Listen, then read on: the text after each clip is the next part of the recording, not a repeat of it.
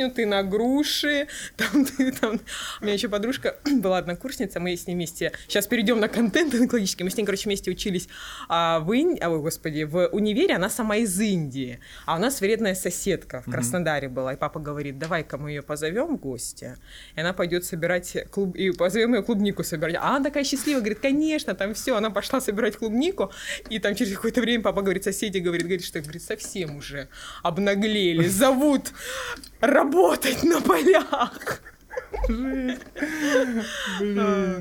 Ну, это, конечно, потрясающая история. Отличное начало, я считаю. Вот мы как бы сразу раскрыли твою душу, буквально-таки. Это да. прекрасно. Я Спасибо. считаю прекрасно. Да, всем привет, ребят. Мы тут на подкасте. Вот у нас Женя Харченко, э, врач-онколог, э, и сегодня она расскажет вам, сколько успеет, э, потому что ей уже надо уезжать. У нас потому что сегодня начать уже Да, у нас сегодня ситуация очень много произошло. Сначала мы не попали в то помещение, которое хотели, э, потом э, я поехал, я думал, что мы будем снимать с 7 и до поздней ночи, и вдруг узнал, уехал, вдруг узнал э, что Жене надо уезжать, я бегом через двойные сплошные, мне там штраф, я не знаю, эта поездка обойдется мне в копеечку вообще. Вот, но э, я приехал, опоздал всего лишь на 14 минут. Э, и э, вот мы здесь, в общем-то, ради вас, ребятки, ради вас. Э, к чему ты решил стать онкологом? Что в Краснодаре такого, что у всех меланома, это солнце да яркого? нет, на самом деле все ждут, вот, я все время всех тоже разочаровываю этой историей, угу. все ждут историю, что я хотела спасать мир, там, я не знаю, лечить и так далее. На самом деле история, ну, к сожалению, уж простите, она настолько вот банальная, что иногда даже, ну, плакать хочется. Мне так. всегда нравилась психиатрия, угу. я работала медсестрой а, в психиатрической больнице в реанимации угу. два года, мне очень нравилась психиатрия, а, я много читала, и параллельно мне начала нравиться онкология. Я думала между психиатрией и онкологией. Угу. И в какой-то момент, ну уж простите меня, я, ну, честно говорю, называю вещи своими именами, как-то раз а один мамин знакомый сказал, говорит, так психиатры, они же бедно живут. Угу. И я такая, я думаю, а онкологи нормально живут? Онкологи нормально живут. Я подумала, ну если мне нравятся две специальности, психиатрия и онкология, да, угу. а психиатры мне сказали, что живут бедно, понятное дело. Ну то есть это вопрос опять-таки о том, что я никогда никого слушать, угу. кто там, что там тебе ля-ля рассказывает. Я подумала, ну, наверное, надо лучше смотреть в сторону онкологии, потому что я не планирую бедно жить. А, и, ну, а потом обстоятельства так начали складываться, что я поступила в интернет интернатуру по терапии, которая логично вытекала в ординатуру по онкологии, потому что во всем цивилизованном мире сначала доктор э, идет э, в интернатуру, да, это тот самый там internship, internal medicine, да, а потом уже идет в онкологию. Я подумала, что как круто у меня все вообще логично складывается, вот у меня интернатура, наверное, по интернатура по терапии, если была бы я потом пошла в психиатрию, было бы странно, и я пошла в интернатуру, и думаю, ну я все еще буду думать, посмотрю, как пойдет, ну и в итоге ординатуру уехала проходить э, в Санкт-Петербург, там и осталась. Хотя, mm-hmm. когда уезжала, у меня ну, не было каких-то особенных планов, буду я там оставаться, не буду там оставаться. Я люблю свой Краснодар, и Санкт-Петербург тоже мне нравится. Ну, как-то так закрутились обстоятельства, и я осталась работать э, в Санкт-Петербурге. Но с погодой, конечно, то есть получается, что ты променяла это вот это вот жесть. рай Просто. На, на, простят меня петербуржцы, на вот это вечное говнище под ногами, и вот этот дождь, у меня недавно друг переехал тоже, лучший друг, меня просто оставил одного в Рязани, переехал в Питер, а, и Э, он э, говорит, солнце, все время солнце. И вот в какой-то день он в наш чат, значит, присылает, э, смотри, снимает видео, наконец-то погода нормальная началась, там просто стеной дождь. Ну, на самом деле, первые годы я не замечала этой погоды, потому что мы все время в ординатуре, сразу после ординатуры, там, естественно, рабочий график был по 16 часов в сутки, я не замечала этой погоды. А когда жизнь начала налаживаться, я такая, как Джон Траволта, оглянулась по сторонам, в смысле? Смысле. Конечно, безусловно, entertainment, э, театры, музыка, э, архитектура, культура, но они действительно компенсируют погоду.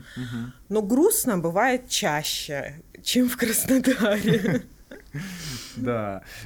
Ну ладно, давай все-таки, чтобы хоть немножко, да, Да сколько угодно, нормально, нормально, еще полчаса точно а, можем по, говорить про а, и 40 про, минут про онкологию. Давай. Про онкологию. Банки Холл. Но, ребята, вы не уйдете без рекламы. Не уйдете. Вам надо посмотреть рекламу, потому что нам надо на что-то, в общем-то, жить э, во-первых, жить, во-вторых, на что-то снимать. Вы бы знали, сколько стоит эта студия. Это, э, я вам хочу сказать, не дешевое удовольствие. Э, сколько стоит снять аппаратуру, все вот это снять, всем заплатить. Короче, послушать рекламу вам придется. Все-таки вот прям ни в коем случае не переключайте. Итак, э, рекламируем мы сегодня наше руководство по лекарствам, психиатрическим лекарствам, хоть у нас подкаст и про онкологию, но если вдруг вы э, на нашем канале, потому что у вас есть э, какое-то психическое расстройство, или вы наблюдаетесь просто у врача, хотя не знаю, зачем вам наблюдаться у врача, если у вас нет психического расстройства, но в общем, если вы хотите разобраться, правильно ли вам назначили лечение, дали ли рекомендации о необходимых анализах. И вообще, насколько ваш врач разбирается в доказанных методах э, терапии психических расстройств, то обязательно покупайте наше руководство по лекарствам. Там описаны самые популярные и э, эффективные методы лечения, лекарства со всеми полноценными описаниями. Это не то, что там инструкцию, которую вы купите. Здесь будет описана вся информация, которая вот минимум необходима каждому пациенту. Плюс, если вы молодой начинающий специалист-психиатр, это тоже вам очень сильно подойдет, потому что это написано простым языком, и для начала своей карьеры это вам будет необходимо, а потом вы уже приступите к сложным учебникам. Ну и, кстати, недавно один человек, который купил у нас руководство, написал вот такой комментарий, он сейчас тут появится, и из этого комментария следует, что если у вас психическое расстройство, скорее всего, вам будет очень сложно начать читать какие-то учебники, разбираться в статьях и так далее. Мы для вас эту работу упростили. Для этого и есть наше руководство. Ну, кстати, кроме этого руководства у нас есть еще и другие, так что заходите на сайт. Ну а сейчас покупайте по ссылочке там внизу и по QR-коду прямо вот здесь у меня на лице. Банки Холл. Давай вообще, я бы хотел с такого... Я, кстати, много послушал, э, где ты выступала в других местах, и никто не задавал тебе вот такой вопрос, а он многих может волновать. Что такое рак вообще? Ну, рак это... Что такое рак? Ой, это как вопрос, как быть счастливым? Ну, рак — это онкологическое э, заболевание, не знаю, это...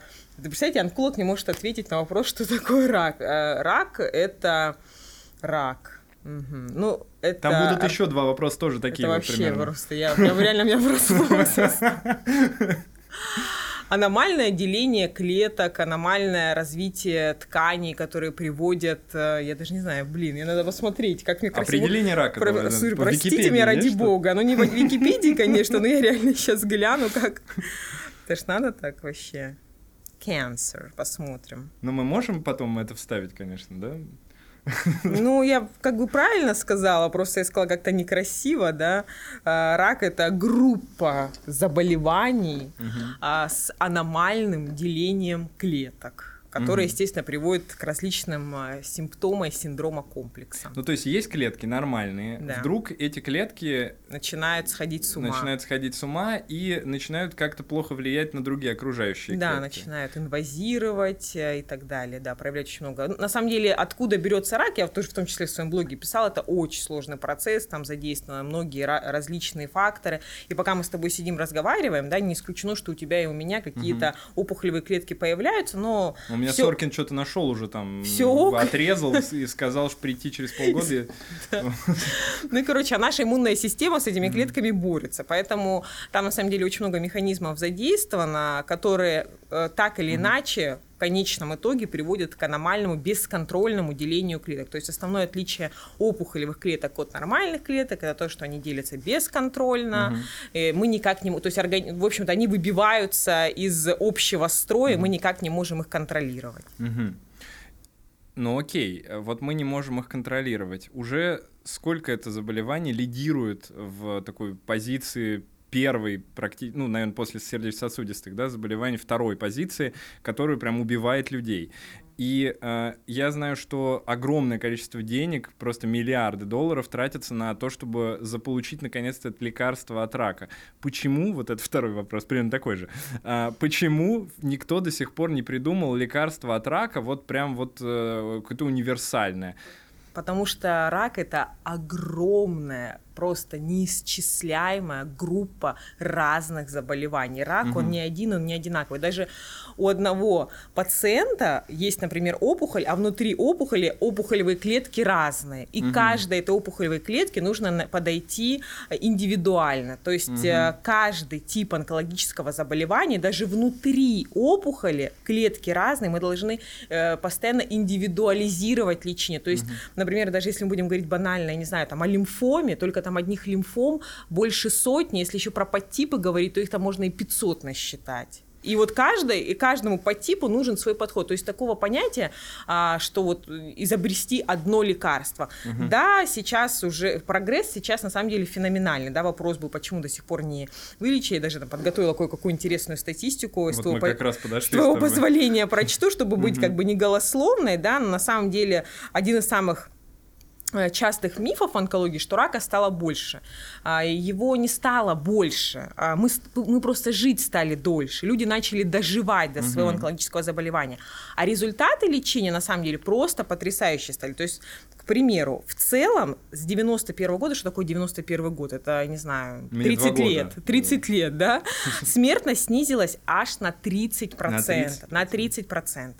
От рака легких э, смертность снизилась на 51% то есть угу. в половину от рака молочной железы на 40%, от рака предстательной железы на 52%, от колоректального рака на 50%. Это все благодаря достижениям современной науки. То есть сейчас мы назначаем не банально, как там 30 лет назад, одну химиотерапию, все больше назначить угу. нечего. Мы сейчас назначаем пациентам таргетную терапию. Это такая персонализированная терапия. То есть мы ввели лекарство, это лекарство целенаправленно идет к опухоли, а не как химиотерапия убивает все на своем пути. То есть там и слизистые разрушила, и все-все-все, да, и поэтому поэтому у пациента ну, часто бывают побочные эффекты mm-hmm. в виде там, стоматитов, колитов там, и так далее. Да? А таргетное терпение, конечно, сама по себе тоже э, не безобидна, но токсичность гораздо ниже, на хими... чем на химиотерапии. И в то же время мы знаем, да, что буквально там 3-4 года назад вручили Нобелевскую премию за иммунотерапию. Она вообще произвела революцию. Раньше пациенты, которые у них был совершенно Э, незавидный прогноз при той же меланоме. Э, сейчас их болезнь можно либо вообще полностью излечить, либо на долгие годы контролировать. Угу. Поэтому прогресс, э, цифры говорят сами за себя, прогресс очевиден, и на самом деле даже вот сейчас, э, недавно слушала очень интересную э, лекцию по раку молочной железы. У рака молочной железы опять-таки как минимум тоже 5 подтипов, и то это очень грубо, по факту внутри этих подтипов еще много всяких молекулярно-генетических подтипов. Но для одного из подтипов, который раньше считался самый агрессивный, и от него пациентки просто умирали, ну, это был самый агрессивный подтип рака, изобрели препарат, за него дали Нобелевскую премию, препарат транстузумаб. И сейчас даже есть разговор о том, что на нашем, вот буквально чуть ли там не 10 лет ближайший, и этот подтип рака, скорее всего, вообще полностью начнут излечивать, угу. потому что там прогресс просто феноменальный. А новые раки появляются? Вот Нет. как, знаешь, типа мы лечим вирусы, и появляются новые вирусы. А с раком так не работает? Нет, такого нет. Может быть, раньше просто не знали о каких-то подтипах, угу. но благодаря генетике, а, иммуногистохимии, патоморфологии и так далее эти подтипы начали выделять. Но так сказать, что их раньше не было, нет. Просто узнали, что они есть. Раньше их как-то, может быть, иначе классифицировали, например.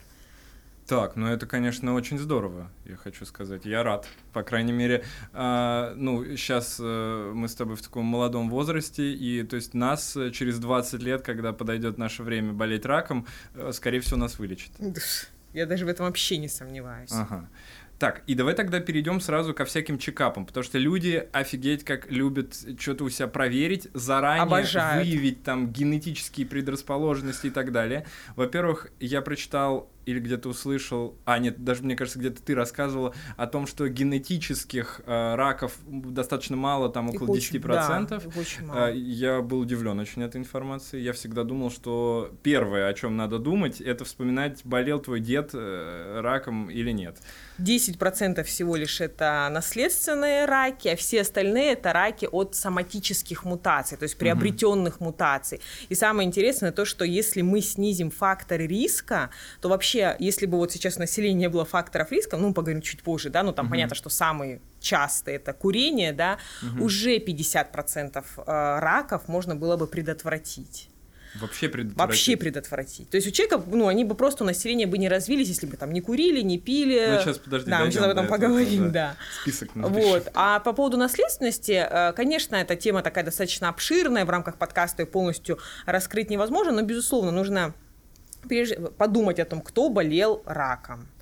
А, Если мы говорим о наследственности, то, скорее всего, если болел раком, то это с одной стороны, то есть там по маме, например, прослеживается, что болели раком молочной железы, раком яичников, да, и мы, и мы будем думать о а, мутации в гене БР, БРК, у кото- эта мутация была у Анджелины Джоли, да, такой самый яркий, самый известный пример. В каком возрасте мы об этом должны вообще начинать думать? Если вот, например, наследственный такой паттерн прослеживается и подтверждена была мутация, то есть мы, ну, мы не должны вот гипотетически думать о том, что есть мутация, нет мутации. То есть если четко прослеживается история, например, с колоректальным раком в семье, с раком молочной железы и яичниками, может быть, это, опять-таки, там, синдром Лифраумени, синдром Линча и так далее. Если прослеживается тенденция семейная, то нужно обязательно сходить на консультацию к генетику. Мгм. А Если человека, который болел онкологическими заболеваниями, нет в живых, в первую очередь мы тестируем а, больного. Мгм. Если его нет в живых, то да, можно протестировать здорового человека.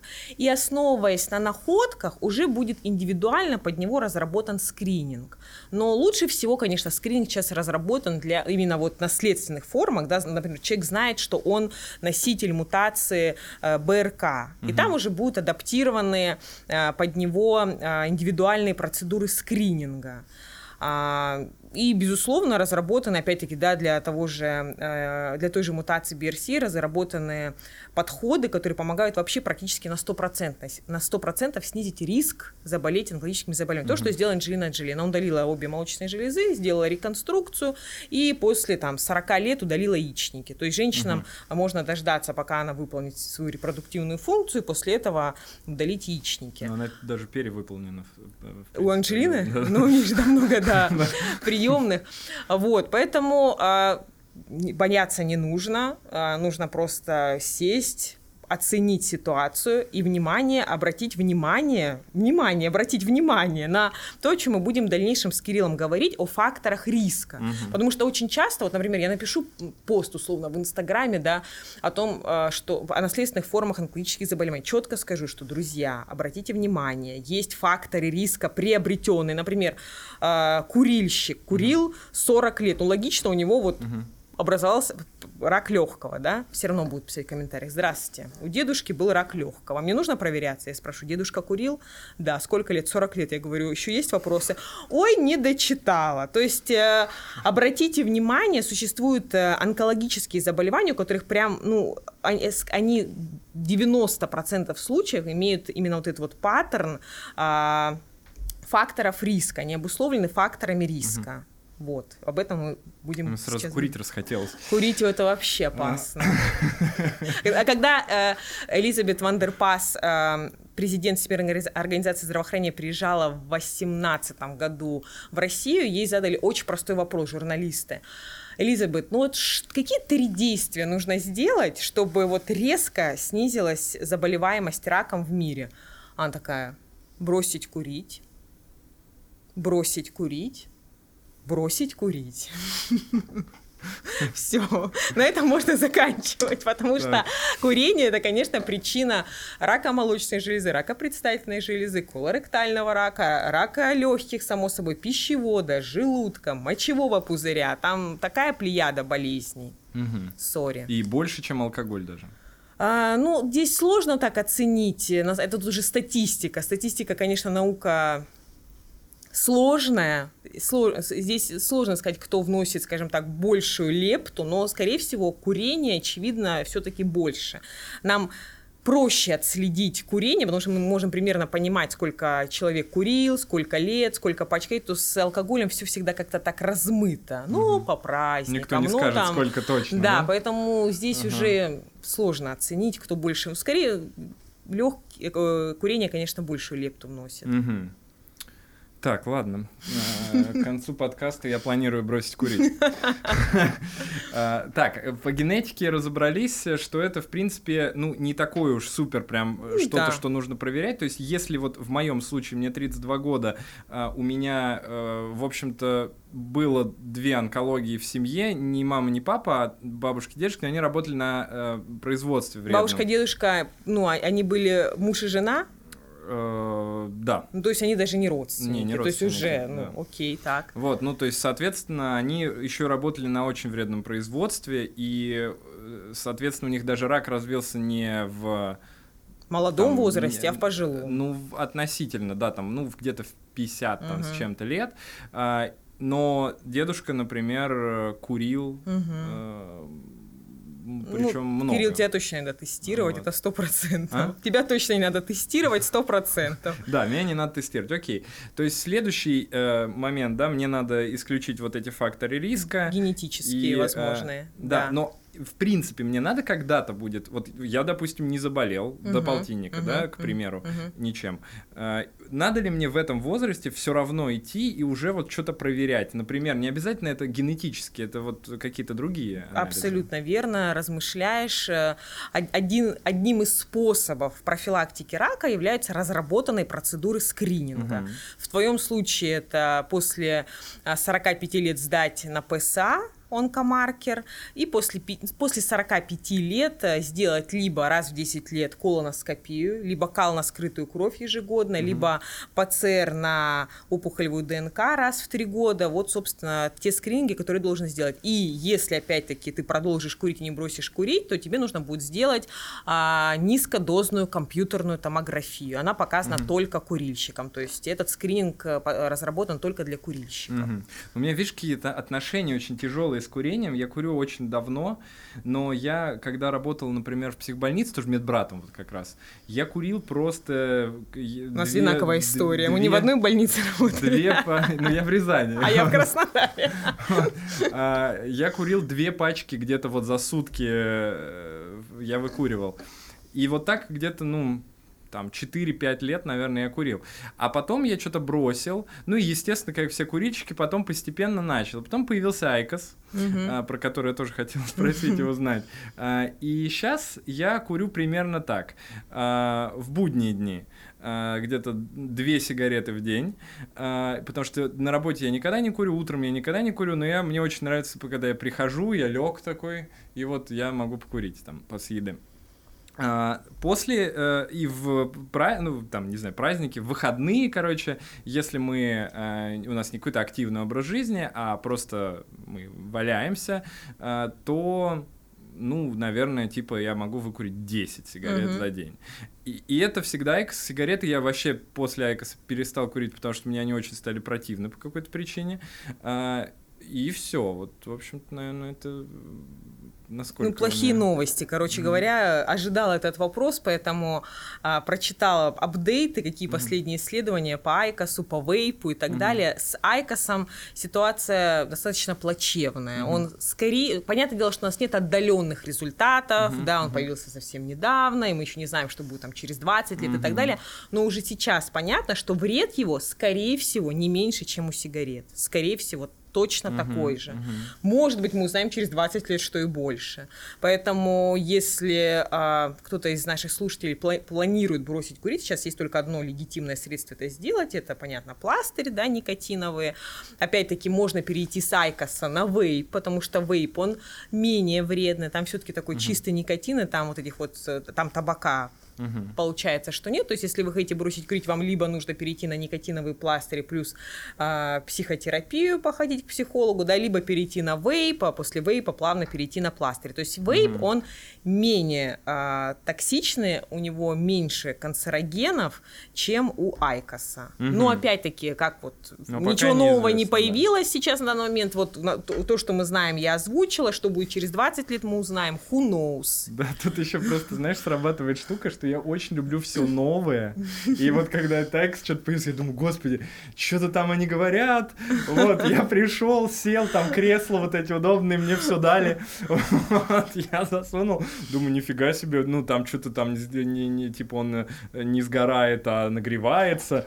Вот, и я... В общем, маркетологи захватили твой да, разум. а меня вообще легко вот в этом плане захватить. Психиатра легко. Что ж простым людям говорить, если психиатра легко заманить. Не, я просто, в принципе, такой человек.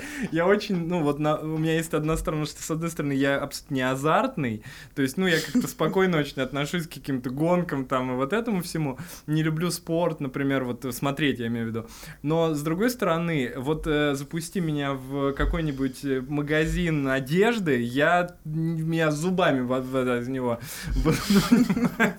И то же самое, вот эти всякие штуки, какие-то гаджеты. Вот, поэтому, наверное, наверное, надо бросать. Ведь, ну да.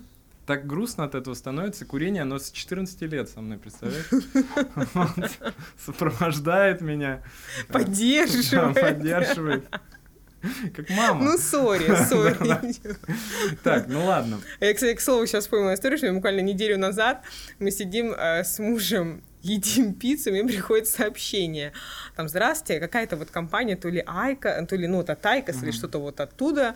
Вы не могли бы а, готовы за любые деньги купить у вас рекламу, пост э, в профиле, типа, что вот вышла какая-то статья, что якобы он там не вредный. Я говорю, ребят, я еще хочу жить долго, счастливо, поэтому, sorry, но репутационные риски здесь слишком высоки и несоизмеримы совершенно ни с какой целью. То есть сейчас вот реально начали уже писать там вот онкологам, тем, кто там за как-то за ЗОЖ топит и так далее. Скупо, так что я уверена, что скоро кто-то да продастся, и кто-то да из блогеров, я думаю, напишет, потому что там какая-то... уже написали, скорее, скорее всего, всего, это было буквально вот ну неделю назад, и я поняла, что ребята совершенно не ограничены в средствах в плане да рекламы, нет, конечно, бюджетах, поэтому там любая, люб, любая сумма. Да ты посмотри, как у них выглядят в торговых центрах эти точки, это просто какой-то рай. Да. Ты приходишь туда, там что-то вокруг тебя ходит, бегают, там у нас такие зелененькие, красненькие, синенькие. Так, ну ладно, а, это вредная химия, да, такая очень. А давай поговорим о той химии, которая спасает жизни, а, потому что это все видели в фильмах очень много раз, как сидит человек, у него вливается в него какая-то жидкость, потом он блюет в туалете. Все вот это знают в основном. Mm-hmm. А, ну, я плюс-минус представляю, но мне хотелось бы, а, чтобы ты объяснила, как это в принципе работает, каков механизм работы mm-hmm. химиотерапии. Mm-hmm. Ну, начнем с того, что глобально вообще в онкологии существует два вида лечения. Это локальное лечение, это удалили опухоль, вырезали, mm-hmm. выкинули а, точнее отправили в патоморфологическое отделение на анализ, а, и радиотерапия тоже mm-hmm. бывает локально. Есть системное лечение. Системное лечение это уже химиотерапия, которая проникает да, по всему организму, ну там плохо проникает гематоэнцефалический барьер в мозг, плохо проникает. И существует иммунотерапия и таргетная терапия. У нас сейчас уже есть таких три кита. Mm. Еще и сейчас КАР-Т-терапия появилась. Это вообще а, модифицированные Т-лимфоциты, которые прям вот идут и убивают целенаправленно опухоль. Но это уже в России сейчас мало таких центров, которые этим занимаются. Это очень токсично, mm очень много летальных исходов на этой терапии. В общем, она только, скажем так, э, исследуется.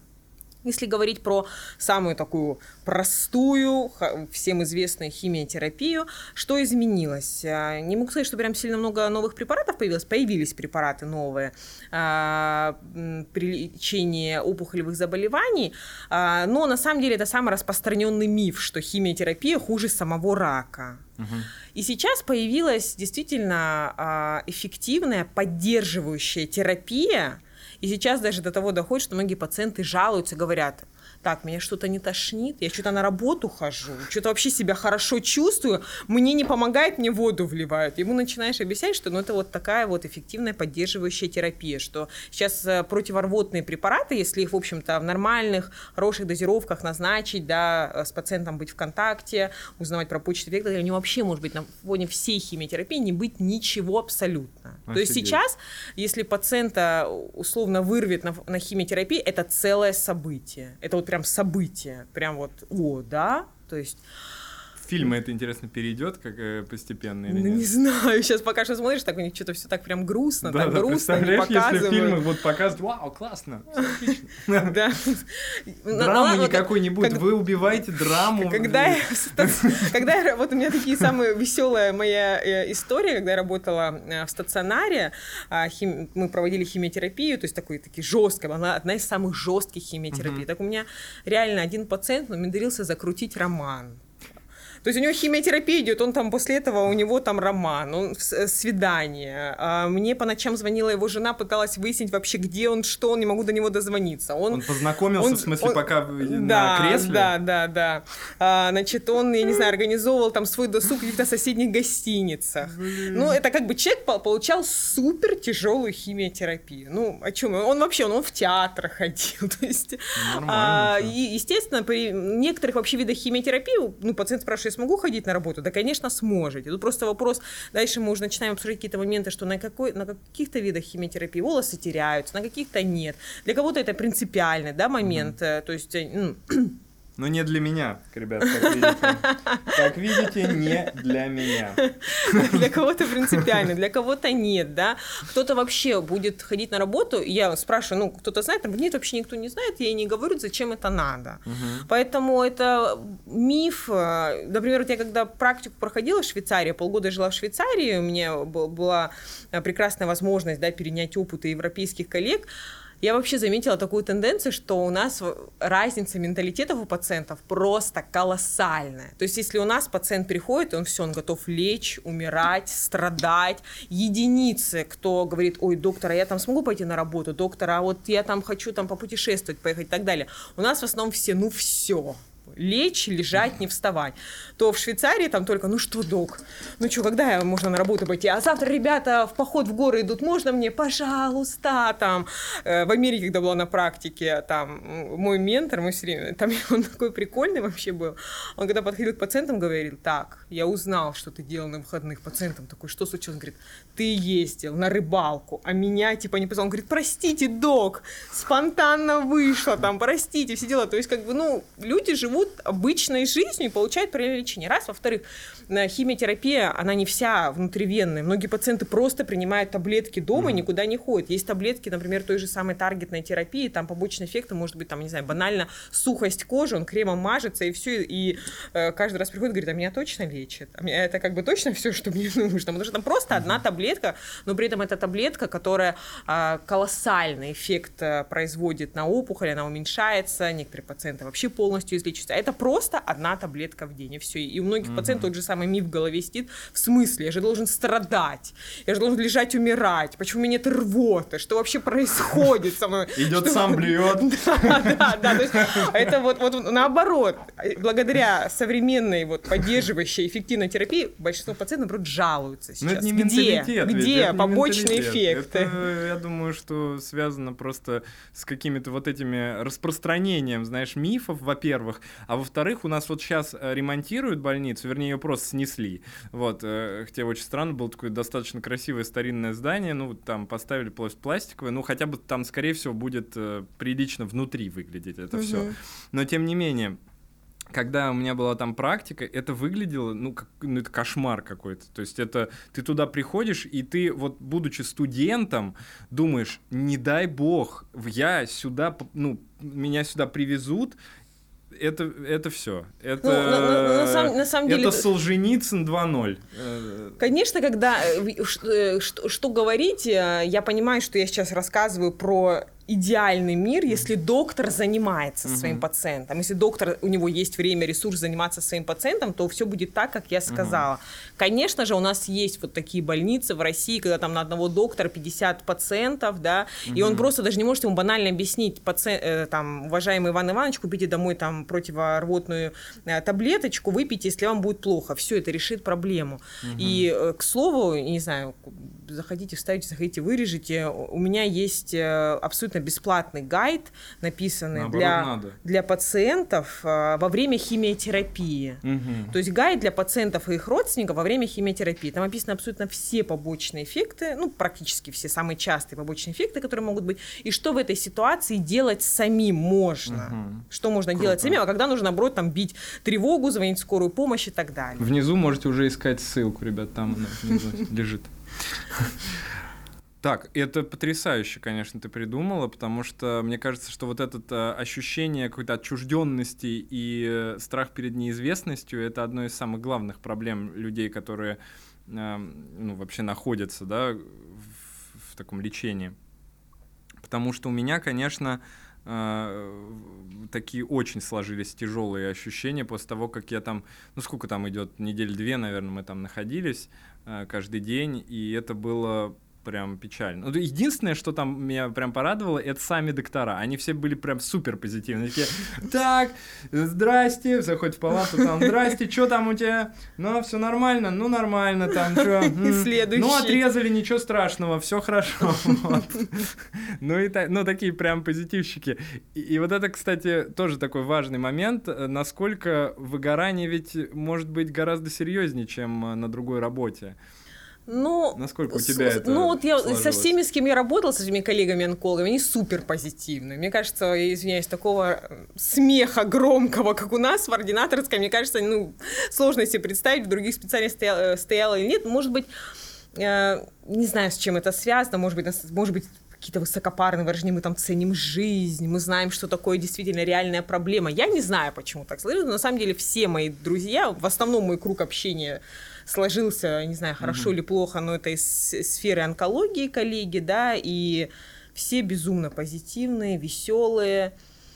С чем связано? Сложно сказать. Я не могу сказать, что пациенты у нас какие-то сильно депрессивные, потому что, ну, мы видим, мы не диагносты, да, мы видим пациентов уже на этапе лечения, на этапе, когда нужно консультировать, какое-то второе мнение давать и так далее. Каждый пациент, э, он проходит, да, несколько фаз течения, то есть фаза там отрицания, фаза там принятия и так далее. К нам они уже попадают, когда, в общем-то, они уже приняли, поняли, что нужно бороться, да, такая фаза борьбы начинается и так далее. Поэтому с негативом, ну, я не могу сказать, что мы часто сталкиваемся. Бывает, конечно, бывает. У меня даже есть два негативных отзыва на про докторов. Ну, что поделать? Что там написано? А, ну, там, причем пациент, там были две пациентки, которые пришли с одним и тем же диагнозом, и а, я считаю абсолютно неэтично рассказывать пациентам про какие-то золотые горы, когда в лоб задают вопрос, а какой у меня прогноз заболевания.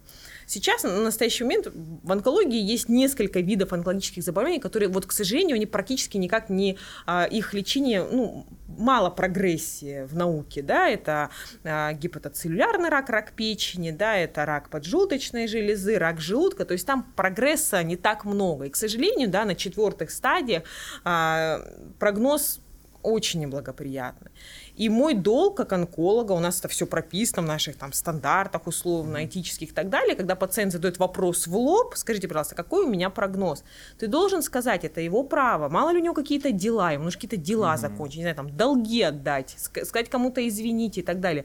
И понятное дело, что когда ты говоришь, никто не говорит никогда, вам осталось три месяца. Говорят, естественно, слушайте, вот есть наука, вот с таким же диагнозом, как у Ну, вас, конечно, взяли там тысячу пациентов условно, и в среднем они жили условно в среднем полгода. Это значит, кто-то жил там пять лет, а кто-то жил месяц. И в среднем получилось вот так. И это нужно донести. Ну, я это все аккуратненько донесла пациентам, а в обоих отзывах было написано беспардонно рассказала пациенту прогноз, хотя пациент меня об этом спросил сам. Мы скрывали. Кто вам, ну, с чего вы взяли, что вы можете быть какими-то вершителями судеб и решать за человека? Если человеку интересно, это его абсолютное право это А, знать. это родственники, Да, да, родственники, оба раза написали на родственники. Мгм. Пациенты были все нормально, они были благодарны, спасибо за информацию, что что-то прояснилось и так далее. Вот, поэтому разные бывают. Ну, как часто же хорошие не напишут, а плохое ну, чуть не накатать. Так, давай все-таки вернемся на секундочку буквально к химиотерапии. Вот мы э, человеку дали таблетку или внутривенно ввели да. препарат. Да. И что этот препарат делает? Он убивает э, опухолевые клетки или не дает им расти, или не дает им размножаться? Или все вместе, все а, вместе. Всё. То есть это разные э, противоопухолевые препараты действуют на разный клеточный цикл. Мы угу. говорим сейчас про химиотерапию, действует угу. на разный клеточный цикл. Поэтому чаще мы сочетаем, например, разные химиопрепараты. Один действует на один клеточный угу. цикл, другой на другой, либо там какие-то те или иные разные механизмы э, действия. А, но, к сожалению, на своем пути, да, то есть химиотерапия, если простым языком, она убивает быстро делящиеся клетки. Угу. Но быстро делящиеся клетки это еще и волосы, это еще и слизистые.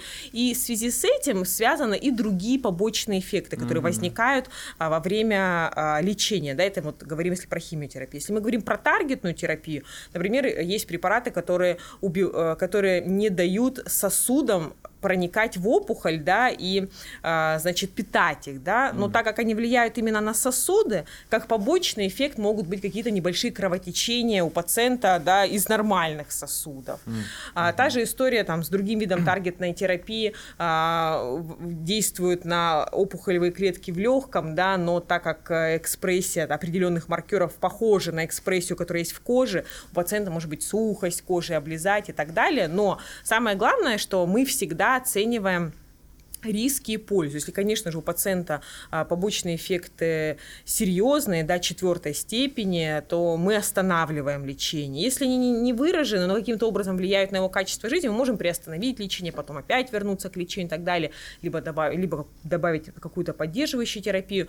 А, с иммунной терапией там история, как мне кажется, еще сложнее, потому что механизм действия таков, что а, воспаление, ассоциированное с применением иммунотерапии, может возникнуть где угодно. Это может быть и колит, это может быть э, и гастрит, и все что угодно может развиться у пациента на фоне а, лечения иммунотерапии, потому что мы а, за счет иммунотерапии активируем собственную иммунную систему. Угу. И иногда она может еще за компанию не только атаковать опухоль, но и атаковать нормальные клетки, угу. нормальные ткани организма.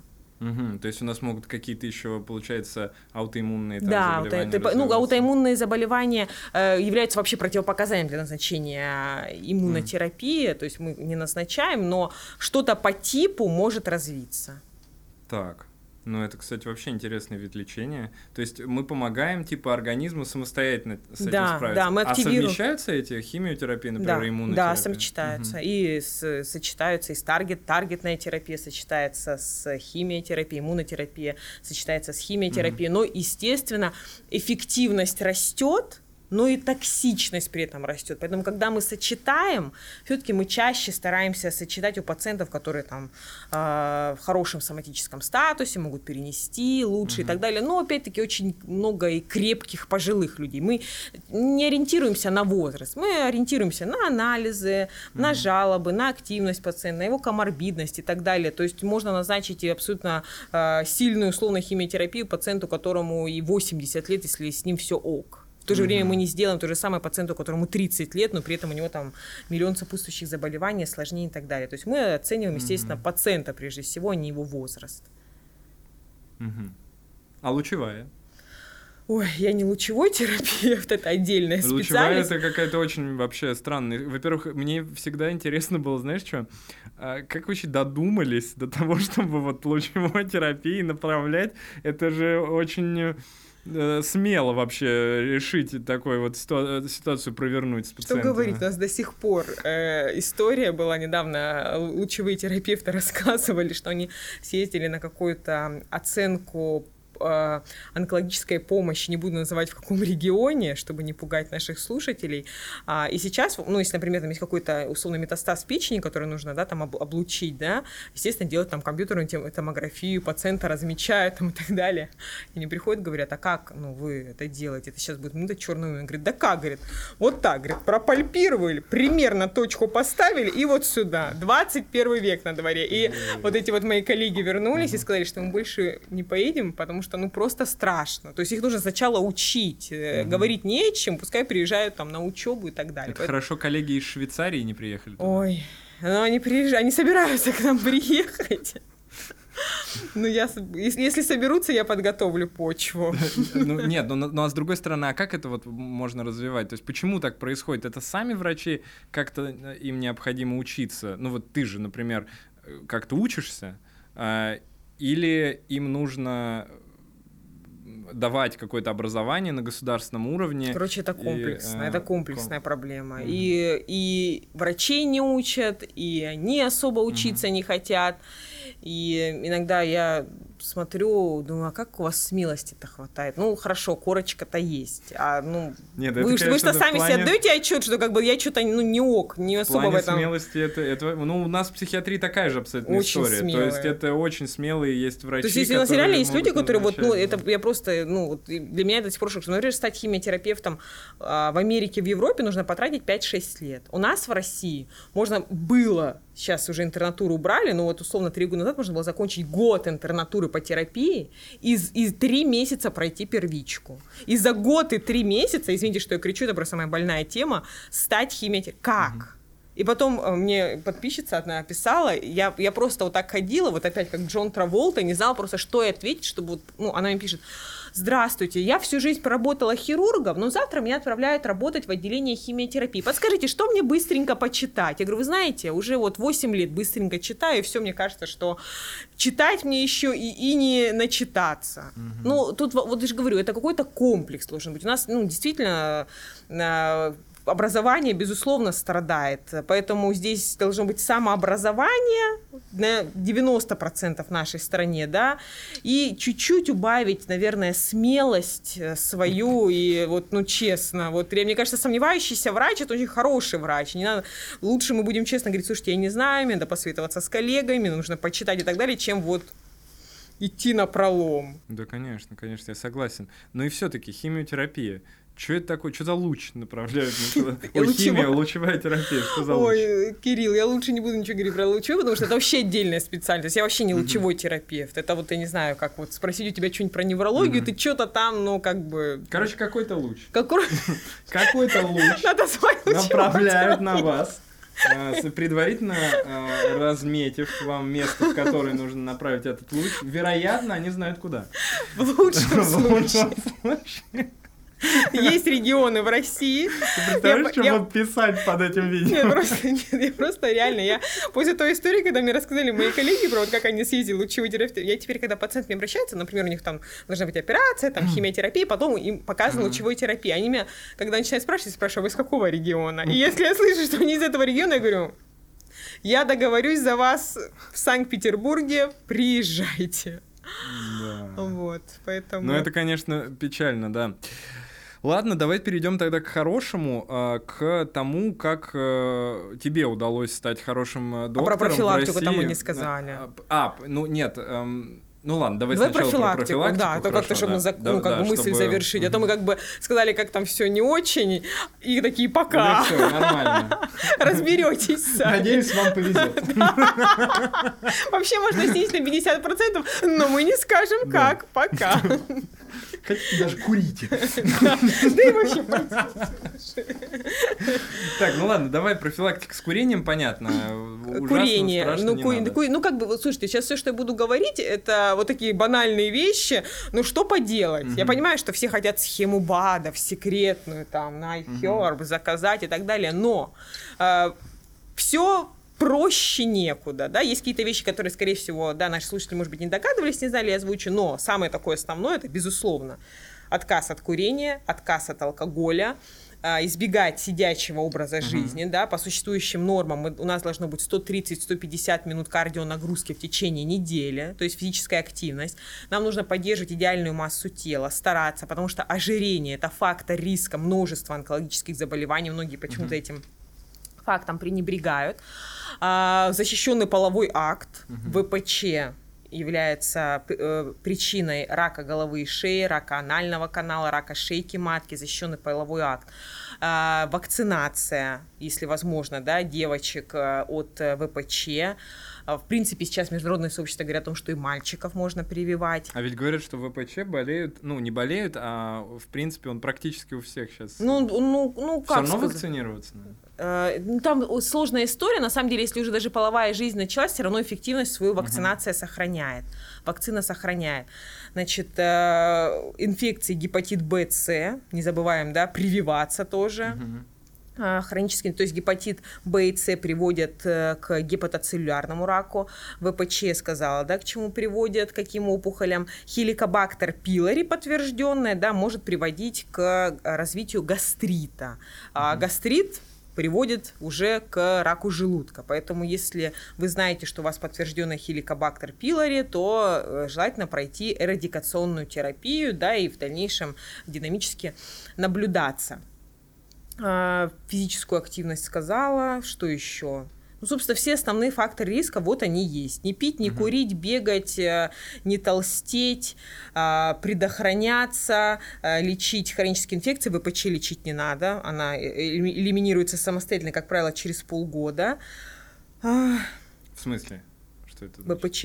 ВПЧ, мы же не лечим ВПЧ. Ну, нет, я понимаю, что мы не лечим, но вот смотри, допустим, вот ВПЧ нашли у человека. Да.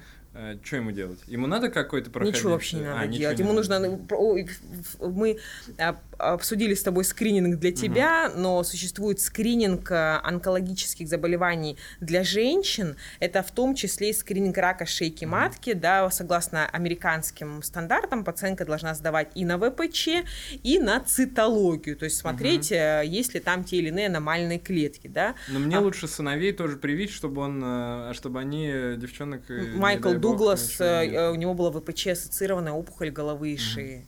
Не, ну даже если э, в контексте того, чтобы помочь женщинам, Мгм. то пойдут как миленькие. Молодец, хороший папа. Вот. Меланома, да, избегаем активных солнечных лучей. SPF 50, SPF, Да, ну, как это- минимум SPF 30 считается, да, SPF 30, SPF 50 в идеале. Ну, вот, собственно, да, и для женщин, безусловно, да, процедура скрининга очень важна, это маммография после 45 лет. Мгм. А, в- по, по российским рекомендациям а, после 40 лет, по европейским, американским рекомендациям после 45 раз в 2 года, после 50 лет, э, после 50 лет э, торможу сейчас, после 45, после 45 ежег... Нет, боже мой, сейчас я посмотрю. Это невозможно все время в голове держать. 5 сек. Wait, wait. Ну, это видишь, как хорошо. Я, например, очень радуюсь, когда я прихожу к врачу, и он что-то забыл и смотрит. Я вообще, Потому что это я на вообще самом деле фанат хорошо. этого. Я все время это, хорошо. продвигаю а, это у себя в блоге, что я прежде чем начать прием, у меня всегда открыт э, и, и PubMed, если нужно, и гайды международные, американские, Мгм. европейские, российские. У меня тоже миллиард Э, вкладок, Просто, миллиард вкладок, Дракском, чтобы проверить, там взаимодействия нет или нет, да, up to date, и только после этого я начинаю прием. А в США с 40 лет один раз в два года, с 45 ежегодно. А Вот, э, то есть э, ма- маммография, скрининг рака шейки матки, а все остальное, все, что связано с колоректальным раком, да, повторяется, как и у мужчин, после 45 лет. Это у женщин. А скрининг э, рака шейки матки это гинеколог просто. Да, смотрит, да, да. У нас даже есть приказ в России, то есть гинеколог, он обязан э, выполнять эти, э, эту процедуру, да, взятие мазка. А, про что мы говорили? Про профилактику. Да, Да, про вот, вот, вот, вот профилактику. осно- основные все постулаты профилактики, если их соблюдать, да, здоровое питание, 400 грамм фруктов и овощей в сутки, которые нам рекомендует ВОЗ, следить за своим питанием, спорт, курение, а, от солнца прячемся, спортом занимаемся, не курим, не пьем. И здоровенькими умрем. Лет э, в 80, а то и в 93. Да. Панки Холл. Это моя подружка, ну, с которой мне сейчас надо будет увидеться. Она такая, знаешь, интеллигентная, вся умная, Мгм. там вся такая ученая. Мы, мы на ней конференции стояли полчаса разговаривали с Соркиным. Проходит полдня, мы что-то там садимся там с другими ребятами, видите, там приехала это Дарья, это, э, потом там Маша э, с Лондона там, и что-то ля Они говорят, ой, а где Соркин, где Соркин? Надо Соркина срочно увидеть. А Я говорю, так мы, говорю, он с Галей полчаса расстались, с ним разговаривали. говорит, а, так это Соркин был. Ну, человек так поддерживал разговор, как будто она его знает сто лет. Через полдня она узнала, что это Соркин. Это было очень смешно. Блин, классно, классно. Сейчас вы- вызываю это, пока он пускай. Я посмотрю, хотя вдруг там 10 минут он будет ездить, ну правильно? Соркин, Соркин потрясающий. Привет, Рома. Мы Рома, тебя все очень Рома. любим. Очень. И, кстати, подкаст с Соркиным, отдать должное, самый Задний популярный из проход. моих подкастов. На Ютубе уже 120 тысяч просмотров. Да ты чё? Это только на Ютубе. А что говорить, если у Соркина я его, у него тиктоки, какой-то у него там, он там что-то записал, там проколы наскопили, что-то такое, там больше миллионов. Он говорил, там чуть ли уже не 2 миллиона просмотров. Ну, вот, Я говорю, да. Соркин, Не, ну, надо монетизировать срочно. Ну, он монетизирует, мне кажется.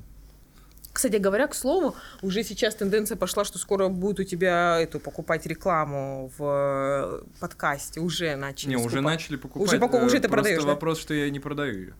А что, не хочешь, если что-то приличные какие-то А люди? мы, мне выгоднее продавать свои продукты, нежели чем Я продавать, тебя. э, потому что так Ну, это- ну, ну, про- просто у меня, например, вообще не было рекламы в блоге, там я уже не знаю сколько, полгода, наверное, ну что-то около того. Это если надо, пожалуйста. А вот недавно, ко мне- ну имею в виду, если можно не вырезать, а, недавно обратилась компания, а, которые помогают а, онкологическим пациентам а, с, с питанием. Они просто потрясающие. Они спасли мою жизнь в ординатуре, когда, извиняюсь, есть было нечего, Мгм. Я их бутылочки пила, они там как йогурт.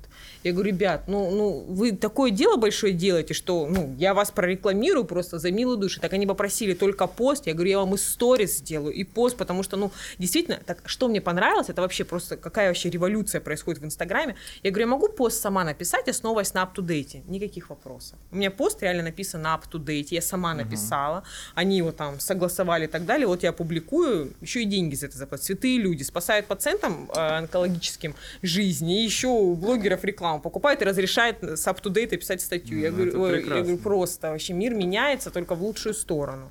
Однозначно. Так, ну что у нас, э, какой А еще пока, ж- ну, как бы есть еще Есть еще пять, время ну, нас. спросите, что ты хотел спросить, давай, вы все равно ищет еще машина, А, так не, что... я хотел еще много чего Да давай, давай, спросить. давай, ничего А, подождет. ну, давай, смотри, первый я момент. успеваю а, просто 30 минут ехать. Три, э, три, значит, э, вещи, которые я еще хотел тебя спросить. Две сейчас после этого Давай, спрошу. давай. А Это по поводу, э, как определить, э, к какому вы нормальному онкологу попали и плохому, и, соответственно.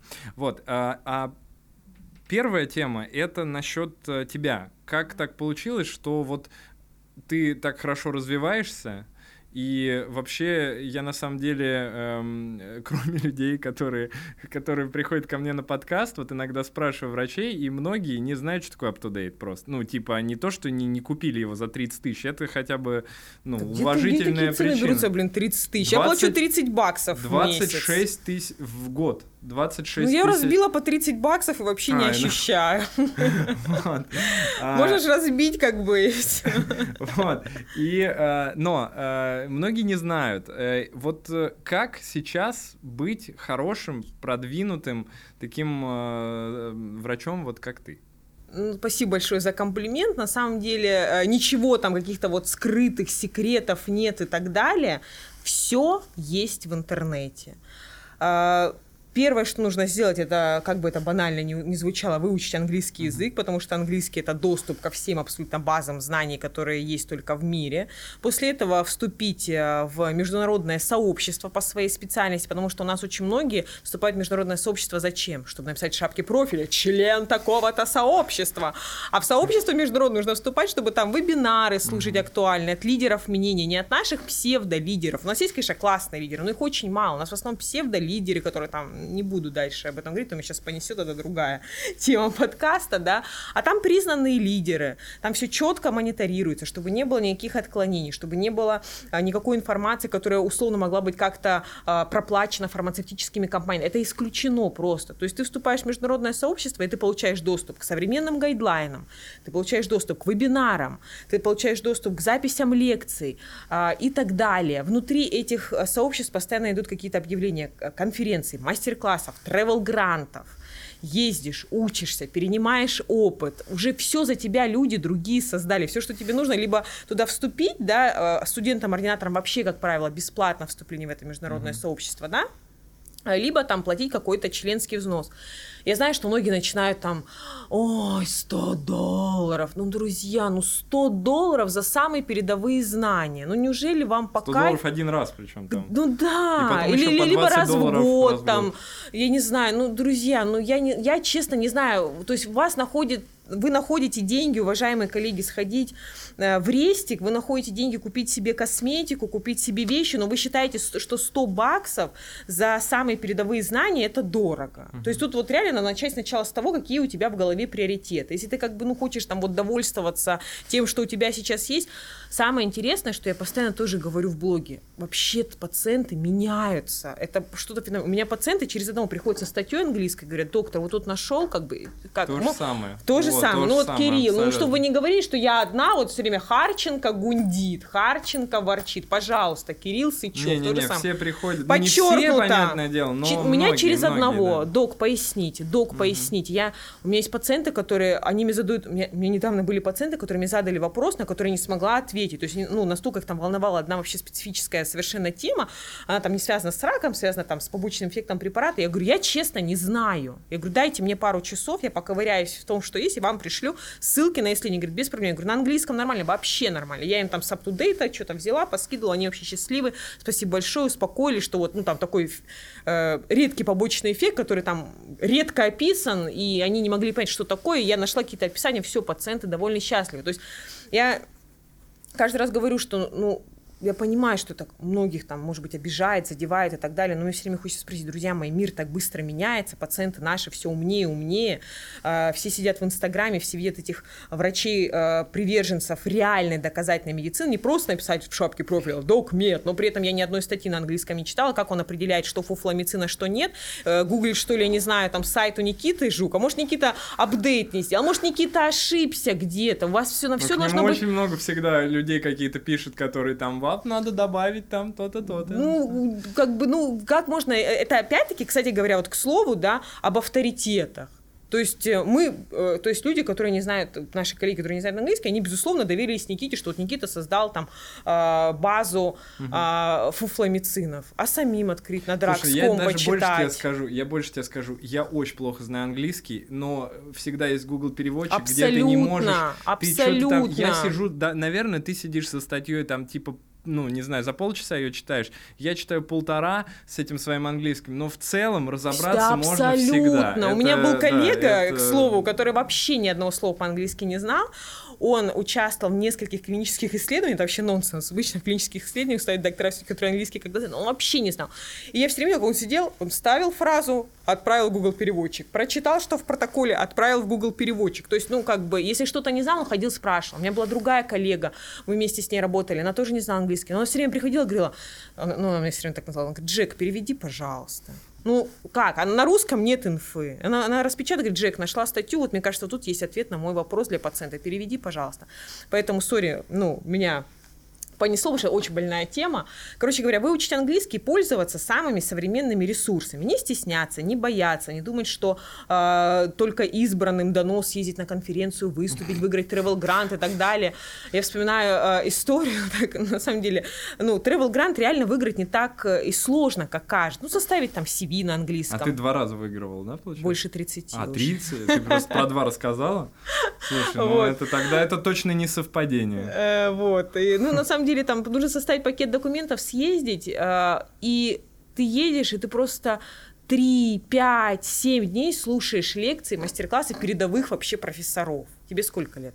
32. Так ты еще до 35 можешь подать классные, например, есть travel гранты на OMI Seminars, там вообще только cv надо подать на английском, и все. Если ты на аудирование нормально воспринимаешь, там у них минимальный уровень английского, они просят там B1. Ну, B1 это средняк Ну, такой. э, За три месяца можно потянуть за, месяца B1, у- У тебя, спокойно. опять же, на Спокойно можно.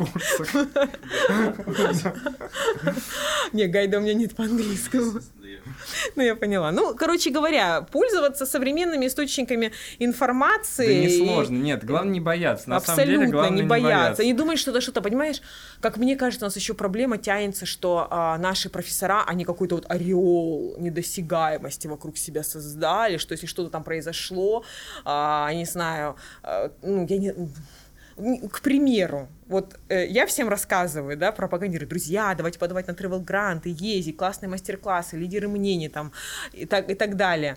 Приезжаю в Краснодар, там один доктор э, выиграл travel грант, и он сразу дает интервью в Собаке.ру. Это было нереально сложно. Я не знаю, как я справился. Простите, а что нужно было сделать? Ой, не спрашивайте, я даже не хочу об этом вспоминать. Люди читают, думают, да он, наверное, вообще какой-то супермозг, куда я могу съездить? Поэтому я, я все время говорю, друзья мои, ну да, CV это сложно составить, да, у вас идет на это на 3-4 дня, да, там нужно составить мотивационное письмо, да, у вас идет на это неделю, но выхлоп-то, вы поедете в Европу, извините, на халяву, вас там будут кормить, поить, учить, и вы приедете уже через неделю домой совершенно другим человеком, специалистом совершенно другого уровня. А можно взять с собой переводчика, например, если у меня бабки есть? Ну, был у нас, был в моей жизни один раз прецедент, когда был мастер-класс, короче, у самых главных медсестер в стране, странах, угу. значит, а, международное общество сестер онкологических съе- съехались в Женеве. О, вот это да. Да, и наша медсестра а, тоже поехала, но она, к сожалению, не знала английский. И меня отправили вместе с ней. Нормально прокатило. Да, это было... Никто не писал об этом, что вы можете приехать со своим переводчиком. Но прецедент был. Я реально сидела и что-то переводила для нее она вообще все поняла, все там выписывала и так далее. То есть она говорила, когда а, лектор, я просто наклонилась и на ушко ей нашептывала, что она говорит. Если нужно было там сделать какое-то, а, например, задание, она его выполняла, а я быстро смотрела, что она пишет, и переводила на английском. Она читать могла, то есть я ей там ну, писала, она вставала и читала. Если вопрос задавали, я быстро переводила, потом быстро... Ну, короче говоря, мы как-то с ней три дня, мы в Женеве продержались, и было нормально. То есть она приехала, я говорю, ну, я говорю, ну, Ира, ну, ты понимаешь уровень? Все приехали по одному, а ты с личным переводчиком. Причем врачом. Да, я говорю, ты понимаешь, она говорит, Женя, не говори. Просто она в конце, вот когда был в конце мастер-класс, каждый, короче, выходил и говорил э, э, какую-то речь. Я ей написала быстро речь, ну, перевела, естественно, да, все, говорю, выйдешь там, прочтешь, по-английски она вышла, прочитала, и в конце такая, поклонилась, и все там начали аплодировать. Потому что все понимают, что три дня, конечно, и было тяжелее всех, но она вообще красотка просто. Ира, если ты смотришь, ты the best. Просто Россию не, ну это, не, не подвела. Ну, во-первых, это очень смело. Конечно. Это очень смело. А, бесспорно, прям Ладно, давай про плохих, хороших онкологов. Вот, ну, хороший, а, хорошо, у меня сейчас сложилось впечатление, ты сейчас, конечно, будешь там э, говорить, что это слишком, что вот ты где-то там вот, ну, все равно уже ближе туда, к вершине, хотя бы на рус, по русским меркам, давай так, по русским меркам. А, вот минимум, который человек приходит, и он может сказать, я могу довериться этому врачу, он, скорее всего, ну, не убьет меня, как минимум, раньше времени, и, э, скорее всего, сможет мне помочь. Вот какой минимум навыков я должен увидеть у своего доктора, по крайней мере, получить ответы на вопросы, по крайней мере, прочитать гайд по химиотерапии бесплатный, который будет по ссылке. Там, кстати говоря, отдельная глава есть, какие вопросы нужно задать своему онкологу перед лечением. Ну, давай так вот вкратце, какие примерно. Вопросы? Угу. Доктор, какие у меня будут побочные эффекты? Доктор, э, что мне ожидать? Доктор, а какие а, препараты а, вы мне назначите, если разовьется там такой-то побочный эффект? И как раз по гайду посмотреть, будет ли доктор говорить про фуфламицины и препараты без доказанной Проверить, эффективности. Короче, да. Угу. А, ну, можно задать такой банальный вопрос. Очень многие пациенты действительно переживают, и эти переживания абсолютно понятны, да, что Россия где-то отстает, да, по каким-то наукам. Но что я могу сказать, что у нас все-таки на 80% мы покрываем все существующие препараты, подходы в лечении, так же, как в мире. 80, где-то 90%. При каких-то нозологиях вообще на 100% у нас такое же лечение, как и угу. за границей. Спросите у своего врача, скажите, а вот э, мое лечение соответствует международным стандартам? Просто интересно. Понятно, доктор, если он честно, он скажет, слушайте, вот на этом, вот этом, вот этом этапе, да, полностью, но здесь, например, у нас нет такого препарата, да, может, пациента есть возможность, скажет, слушайте, насколько эффективнее будет мое лечение, если я его, например, докуплю условно, да, угу. и доктор четко ему расскажет, что да, там эффективность улучшится условно там, на 2-3%, 5% и так далее.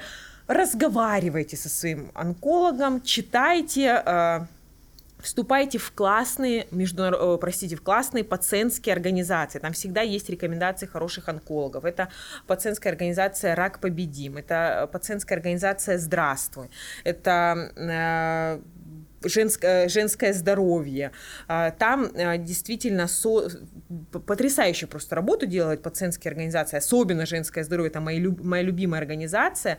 Они а, даже перевели международные рекомендации для пациентов на русский язык. Это стоило колоссальных денег, там несколько там, сотен тысяч выкупить авторские права, перевести. Mm-hmm. Они там за счет каких-то своих донатов это все сделали. То есть работа ведется на самом деле огромная. Поэтому не вступайте в какие-то случайные сообщества пациентские, вступите в проверенные. Мы там, там их тоже, да, дадим? Можно, ссылочки? конечно, угу. дадим. Вступите в проверенные пациентские сообщества и а, там уже можно будет и пообщаться, и получить какие-то адекватные консультации. Плюс в России здорово сейчас классно развивается а, такое направление, как равное консультирование. Пациент, который победил рак, становится консультантом и помогает mm-hmm пациентам, которые сейчас лечатся, советами, поддержкой, ну, советами не по лечению, советами ну, там понятно.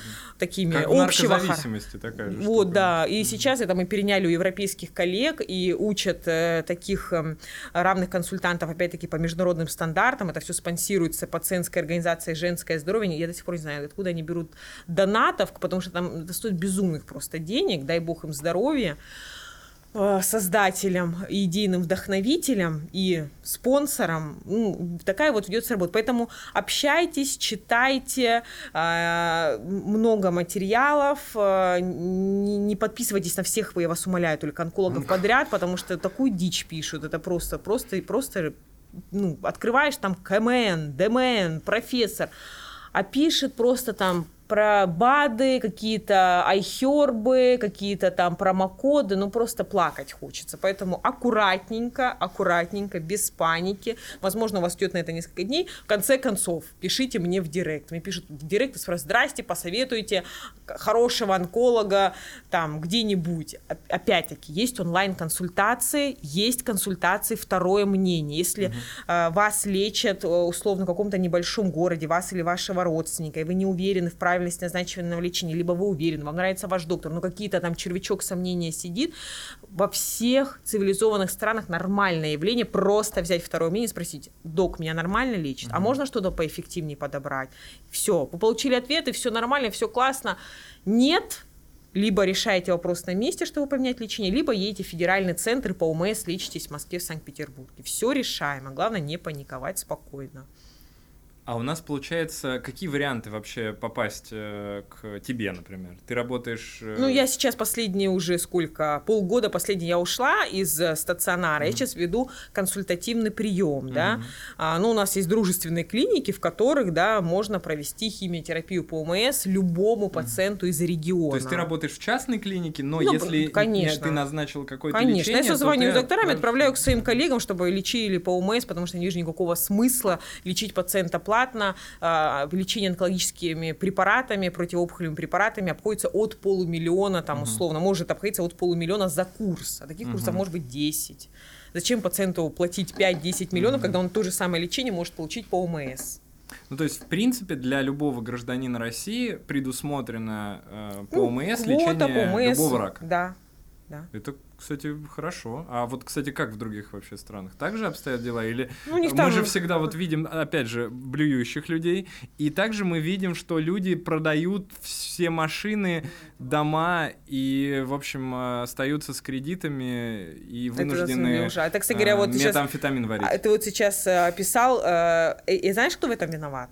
Онколог. Плохой онколог, который mm-hmm. не рассказал пациенту о том, что эту вот, вот э, невозможно представить ситуацию, когда в России реально нужно продавать что-то ради какого-то лечения, да? То Нет, есть... а я говорю в других странах. Вот в других в странах у них, у них, э, ну, них существует, у всех разная система страхования, да, у них, ну, когда я в Швейцарии Давай работала... говна подкинем пиндосом. Ну, у них, ну, например, в Швейцарии у них Э, есть какая-то градация там по страховкам, в общем, есть там бедная страховка, есть страховая для богатых, но в основном эта страховка, она влияет на а, сколько у тебя будет соседей в палате, mm-hmm. сколько у тебя будет разовое питание, mm-hmm. там и так далее. Но, как правило, онкологические заболевания, например, но, надо же не забывать, там же огромные деньги платятся, там минимально, минимально 2000 евро только платится за страховку, там страховка может и 20 тысяч стоить, там. И, насколько я помню, могу ошибиться, насколько я помню, самая дешевая в месяц 500 евро евро. Угу. Самое дешевое. Это вообще там просто, я не 500 знаю. евро. Да. Да уж. Немало, немало. Да. Так, Так, у нас... такси э, уже А, приехало. такси приехало. Да. Все, тогда, ребят, мы больше не будем задерживать э, ни в коем случае Женю. Спасибо тебе большое. Мы больше часа Было проболтали. вообще на самом деле потрясающе. Я э, ой, мне очень понравилось. Ой, спасибо большое, Спасибо мне тебе понравилось. большое, так легко, было столько хочется еще рассказать, но я понимаю, что у нас, конечно, подкаст получился немножко для разной аудитории. Мы там и для врачей поговорили, и для тех, кто столкнулся, и профилактика и так далее, но... Так это же хорошо. Да. Это же подкаст. Расширяем, Да, конечно. расширяем. Мы зато обсудили такие темы, которые я вот в твоих выступлениях не нашел до этого. В там некоторых других подкастах. В общем, короче, подписывайтесь на Женю на Инстаграм обязательно. А Телеграм есть у тебя Нет, или у меня есть еще? только Инстаграм и подкаст для А, врачей. да, Инстаграм. А ты придешь, кстати, на мой для- подкаст? А, Обязательно. Только не приходить конечно. надо, можно дистанционно. У нас там вообще все так налажено. Можно Когда ты в следующий раз будешь в могу- Москве, могу приехать мы- как, как угодно, как Круто. скажешь. Короче, да, дружественные подкасты у нас. э, и вообще смотрите подкасты, подписывайтесь на Женю, подписывайтесь на наш YouTube-канал, ставьте пальцы вверх, колокольчики, оставляйте комментарии, если вам понравилось. Если вы хейтер, идите нахуй. А, И до новых встреч э, в эфире. С вами был доктор Сычев. Пока-пока. Это было так классно.